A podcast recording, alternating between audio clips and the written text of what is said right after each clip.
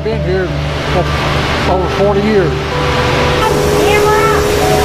This is the last again. It's got what we call an insole on it. This insole has a ply rib that we cement to it. Later we'll come in, attach the upper to the ply rib.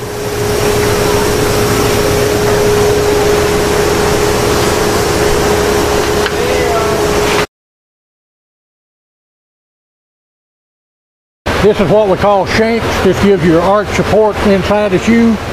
This is plastic, this is steel, and this is fiberglass. That's some of the shanks we use.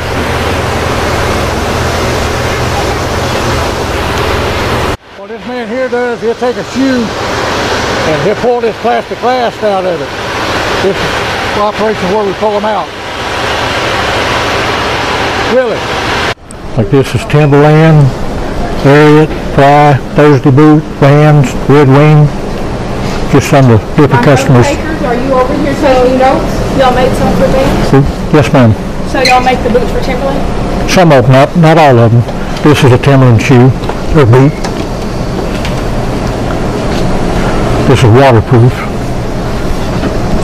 Is that the only style you make in Timberland? Uh, we've made these for Timberland, which is a little different.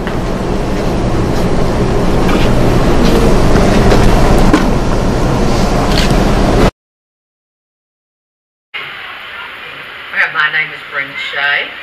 In 1968, I, I'm Brenda Stevenson.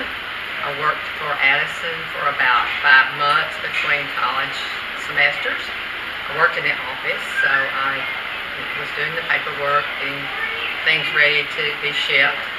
It was quite different then because we did it all by hand. I enjoyed my work there, and I'm glad to see that Addison is still going. Um, many people in Wynne have worked at Addison. Fly and are our main two customers right now.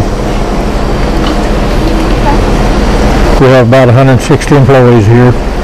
So back in the heyday, we had 650 people employed.